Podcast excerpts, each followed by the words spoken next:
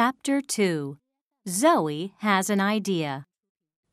On Tuesday evening the next week, Zoe and her friend Annie are drinking coffee in the Newport Cafe. Annie is a student at Newport College, and sometimes in the evenings, she and Zoe meet at the cafe. Suddenly, Zoe sees a boy sitting at a table across the room. Who's that boy? She asks Annie. Annie laughs.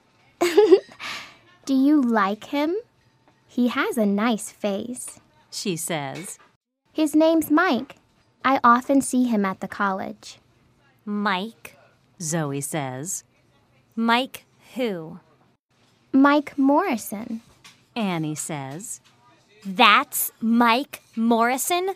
Zoe says. She is furious. Yes? Why? Annie asks.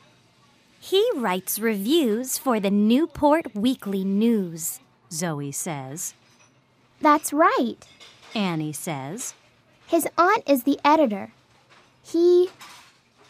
Oh, She stops suddenly and looks at Zoe. the review of Romeo and Juliet? Right. Zoe says. Do you remember it? Zoe Baker acts the part of Juliet's mother.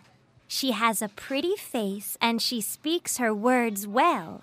But she is a young girl in an older woman's costume, and we all know it. Nice face or no nice face, I hate him. Annie laughs. Okay. Go and tell him. She says.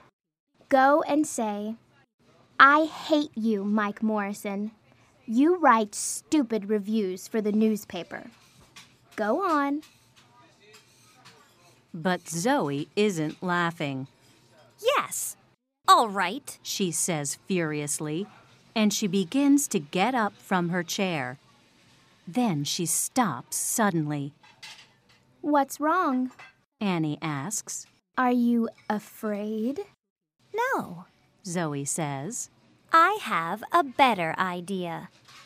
Does he come into this cafe often? Every Tuesday and Thursday evening, I think. Annie says. He has a writing class at the college, and he comes here after it finishes. Zoe thinks for a minute or two. That's very interesting. She says at last. Is it? Annie says. She looks across at Mike Morrison, then at Zoe. Why is it interesting? What are you thinking of doing? Tell me, am I a good actress? Zoe asks. Yes, you are. Annie says. But Okay, Zoe says. I'm a good actress, and I want to prove it to Mr. Mike Niceface Morrison. how do you want to do that? Annie asks. Zoe smiles and begins to tell Annie about her idea.